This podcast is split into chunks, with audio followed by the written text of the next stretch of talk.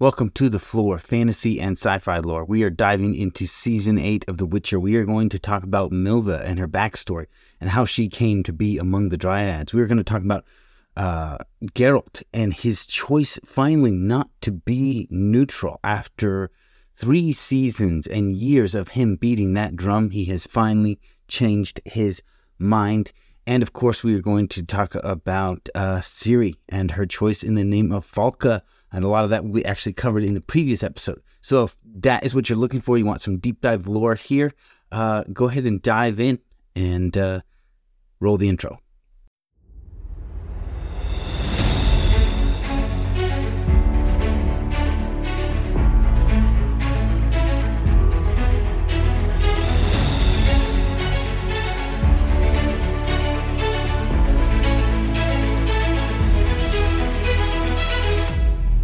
Do you remember the first story that was so spellbinding that it drove you to break the rules and stay up all night?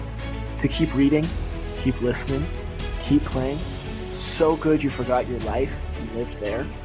So good that the moment it ended, you asked yourself, what next? Welcome to the Flore.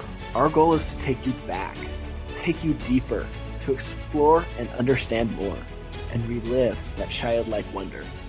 Join us as we dive deep into humanity's greatest stories, no matter how they are told through books, movies, television, even games. One of us does an in depth research on our topic. One of us is familiar with the topic. And one of us knows nothing. So the right questions will always be asked and will be addressed for anyone coming into the topic, regardless of how much you know. Enjoy another world, another adventure, another spellbinding story. Join us on the Flore. This is the finale. This is the season finale. Yes. This is the final Henry Cavill as Geralt. Yeah, this is the last uh, of uh, Henry Cavill. Yeah. So heavy. All right, Aaron, you had some wild points to guide us through.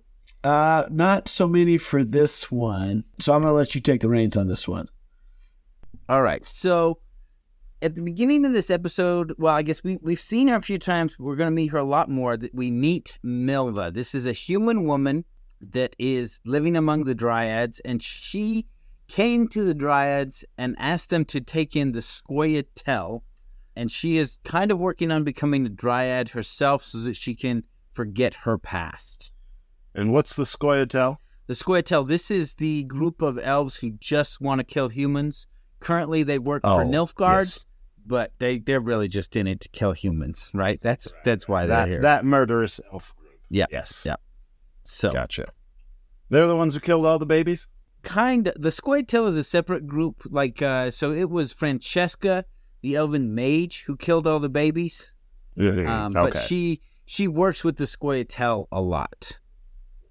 okay. Um, so yeah, they're often fighting together, and uh, the Scoia'tael will definitely listen to her because she's kind of in charge of all the elves.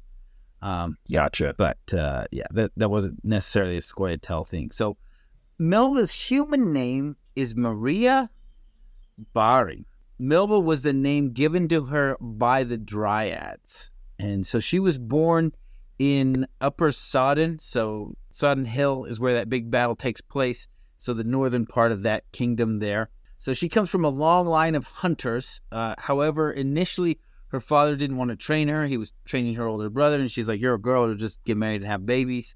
But then her brother dies in an accident. Uh, her father ends up training her to be a hunter because the family will need one when he's too old to do it. Mhm. Okay. Out of necessity. Yeah, he remarries. He gets sick. He dies, and then uh, the the guy her stepmother marries, their stepfather was always making sexual passes at her. So she just left one day. She's like, "I'm done," and just takes off.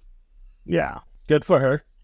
And uh, so eventually she stumbles onto Brokilon and met the Dryads. And since she was a young woman, uh, they took an interest in her because if you remember, like there's two ways you make a Dryad. You either get a human to come in and impregnate existing Dryads, or you catch young women and feed them the water of Brokilon. And that's that's how you get human. That's how you get more Dryads. So they were interested in having her come into Brokilon because she was a young woman.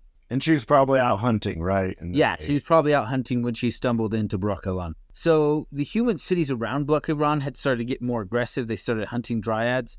And because Milva was still human, they would send her out to recruit a band of humans to hunt dryads. And then she would lead them into an ambush. Oh.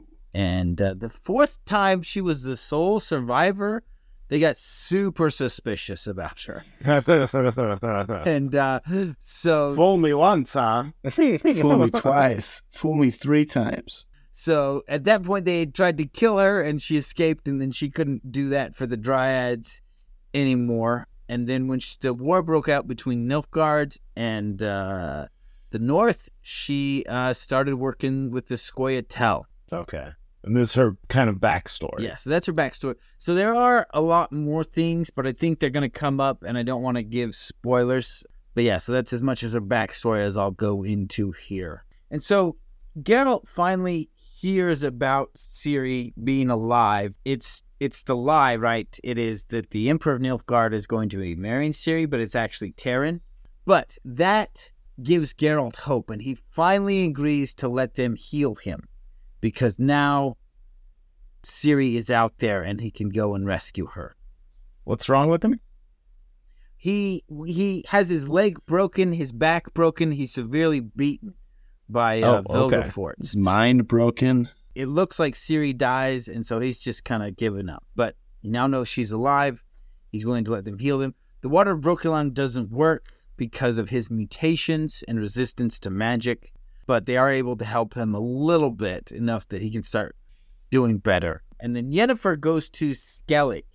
So if you're way back, let's go way back to when with Calanthe. Calanthe ends up marrying a guy named Eist, who becomes Cirilla's step grandfather, and he is the king over Skellig. And this is mentioned a few times. Like even Geralt tells Cirilla she could go to Skellig, you know, to be safe, but they'll just marry you off as soon as they can to make an alliance, because that's what kings and lords do with princesses. Especially ones they don't have real affiliations or connections with. No, no, they do it. They do it with their daughters all the time. Like you get a daughter, that's what you do. You marry her off to get an alliance, right? Yeah. Old money. And uh, so the vassal states of Skellig are getting ready to join. Will join Nilfgaard if Ciri marries Emhyr. And so this is kind of one of the big points why Emhyr is marrying Taran slash Ciri, because he gains all of these allies to help him fight the North. So not only that, but uh, Skellig has the largest fleet on the continent, so he gains a massive naval advantage Okay. by marrying Taran. Uh, in search for Ciri, uh, Yennefer goes to Vilgefortz's uh, castle with a bunch of other mages, and they find the monstrosity that Geralt killed. And they cast a spell to disentangle the bodies so that they can bury the individual girls. Oh, that one. The one in the cave with the voices and their faces. Yeah, that creepy, creepy Ugh. creature. The flesh mound. The flesh mound, yeah. Fringilla and Francesca meet with Emhyr. These are the two mages. The uh, she's the the the black lady and the leader of the elves. Those Mhm. two mages. So they want Cintra for the elves again, and uh, Francesca always calls it by its uh, elven name, Sintra, before the humans So, took over it. Zentra rather than Centra. Yes. Yeah. So that's the Elven name sword. And uh, in exchange for that, they're going to prevent the North from using the ports along the Yaruga. There's a big river that runs through the middle of the continent called the Yaruga, and Cintra is right there on that river. So it's a really important place of transposition, right? That's why, and Sodden is just across that river, which is why it was such a big point because it's a chokehold. They've got to come across the bridge. okay. So that's that's what that's about. Um, and then of course, Dijkstra meets with King Vizimir, who is furious at uh, everything that's been happening, and he wants someone to blame for the huge debacle with the conclave and everything. Like it was just a mess.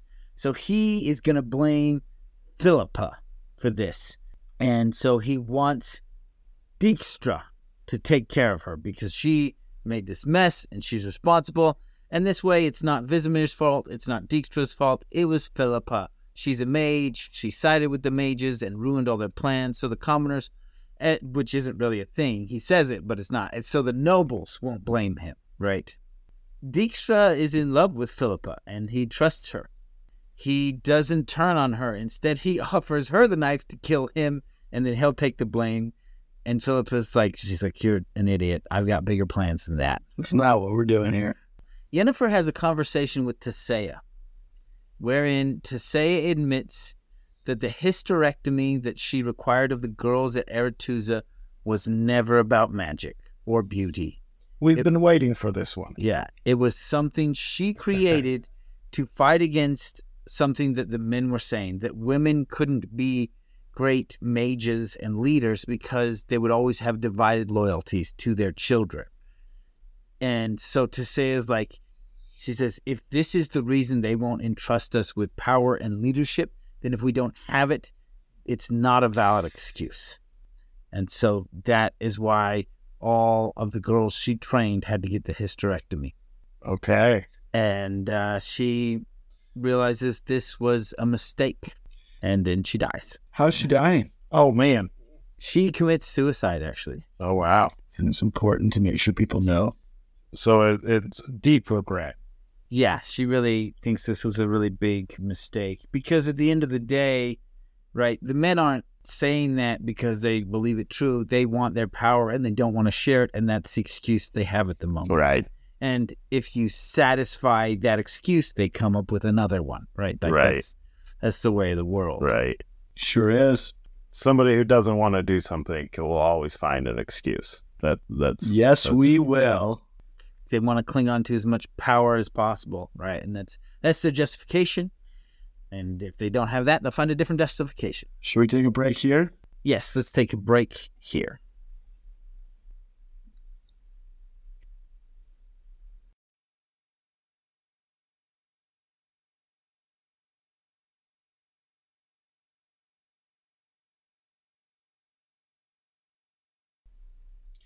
All right, we are in our final season.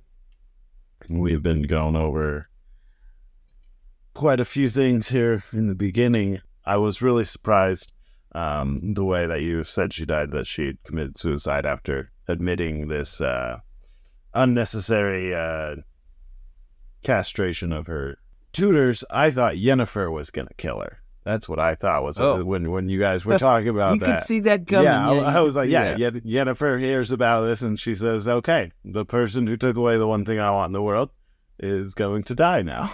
like, but uh, let's see, what were we covering?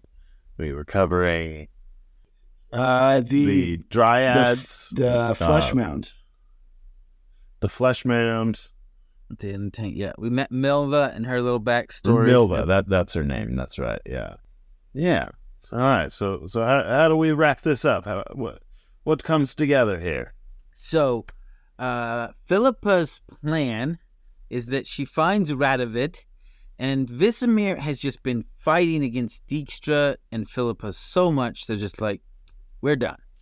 So, Philippa has her assassin kill King Vizimir, and they crown Radovid king of Redania. Oh, this is this was the smooth talker. They're like, look, you won't you won't be the puppet we want. We'll replace Okay. you with a puppet who will do what we want. We're So, sick of it. Huge shift in Redania. And they make it pretty clear that if needed, they'll replace him. Like, Oh, letting him know he's on loan. Sun loan. yes. Then uh, Yennefer returns to the north to form a new magic le- leadership, and Geralt is healed enough to fight, and he leaves to rescue Ciri from Emhyr, even though that's Terran, and he doesn't actually know where the real Ciri is. Okay, and then Ciri, who was at the end of the previous episode, was captured by the mercenaries. We see she is tied up in a room with a bunch of these mercenaries and another individual named Kayleigh. And this is where we meet the rats. So we do know Netflix is doing a spin off series of them. Yeah, we've talked about that before. I'm not going to go into a lot of lore there because they are doing that, and that would be spoilers for that spin off. Gotcha. Kayleigh and uh, Ciri escape. The rats come in, they fight off everybody, and then uh, Ciri fights an individual one on one and kills him. It's the first time she's killed anyone. And then at the end of this, they ask her her name, and she says Falka, Oh yeah. as in the lady in the desert who was pushing her to do all these terrible things. One one tiny spoiler, sort of. Uh, just to be clear, the rats are a group of humans. They're not actually rats. Yes. So the the rats are a group of bandits. Oh yeah, Right. bandits aren't humans. are- Good good They're, differentiation, they're Joe. late teens, early twenties, and uh, yeah, this is a, a group that uh, Ciri joins. So, and we have met one of the rats before in a previous episode, just very briefly. She saw Ciri fight the wyvern. Oh, the baby wyvern, where she's like, "No, you're being mean to it. Don't abuse it," and then she murders it. Yeah, that Yeah. standard Ciri behavior. and then we see uh, Henry Cavill's final battle as Geralt of Rivia, as he cuts down a whole patrol of Nilfgaardian soldiers. Doesn't Jaskier be like, "No, don't do it," and then he doesn't? And then he does it. Yeah, yeah. But I, the, the the whole the whole thing about this final fight is that Geralt has been about neutrality uh, and just keeping your head down and surviving. And in this fight with the Nilfgaardian soldiers, he makes it very clear he's not neutral in the war anymore. He has picked a side. And he's on side Nilfgaard. No, he's he's on side against Nilfgaard. Right. That's his- it's kind of that's his gearing up to everyone versus Nilfgaard, right? It's actually Geralt versus everyone. I mean the war that's on its way. Yeah, that's true. And that's it for The Witcher. Any questions? Hmm. So they end it with a battle between humans again. Because he's such a monster hunter. I would think finales end with a monster. But Well, yeah, that's why he killed the Nilfgaardians because they're monsters. That's why he picked a side. Well, I think that's the whole thing. He's not killing monsters anymore, right? He is he is picked a side in a war and now he's fighting people. which is a a big change. I wouldn't say it's like a step, like positive or negative, but it is a big change from killing the wrong monster from you know episode one of the first season. Way back in Now he, episode one like, where he kills the wrong like- creature. Yeah. Chose willingly to murder a bunch of Nilfgaardian soldiers. okay. All right. So I got one question. Uh, earlier you had said uh, the way Ciri gets out of the desert, she gets dragged out by some mercenaries. Do they drag her through a portal? No, she's been making her way to the edge of the desert. So she really got like ninety eight percent of the way there, but Joe gave them all the credit, even though she did all the work. She Oh, basically like fell asleep right outside their encampment, and Joe was like, "Yeah, they did all the work." okay. Uh, so she wasn't in another realm. She was still on the continent. Yep. Okay. And then Ciri's magic is all Elder Blood magic now, but we we haven't really seen Yep. what that is, other than maybe when she would scream and like the earth would split. That was Elder Yeah. magic, I take it. Yeah, Does she always have to scream to ignite her magic? Well, the whole point of her training with Yennefer is uh, so that she can control it, right? Instead of it just c- coming out and in, when she's having uh, emotional, overwhelming moment. All right. Thanks for listening. We hope you enjoyed these episodes and The Witcher, and we hope we've given you some more insight into some of the lore and the creatures and everything, and uh, have helped you enjoy them more. And we hope we'll come back uh, next year, or I guess whenever they release season. the next yeah. season. We'll see you guys next season Yeah. on this. Or we'll just play all the games, talk about those. You never know. And uh, then we'll be we're going to be diving into some Baldur's Gate. So if you played Baldur's Gate three, there is, or I guess if you played one, two, and three, there is a piece of adventure that takes place between Baldur's Gate two and Baldur's Gate three, and that is Descent into Avernus, and that is where we are going next. See you in hell.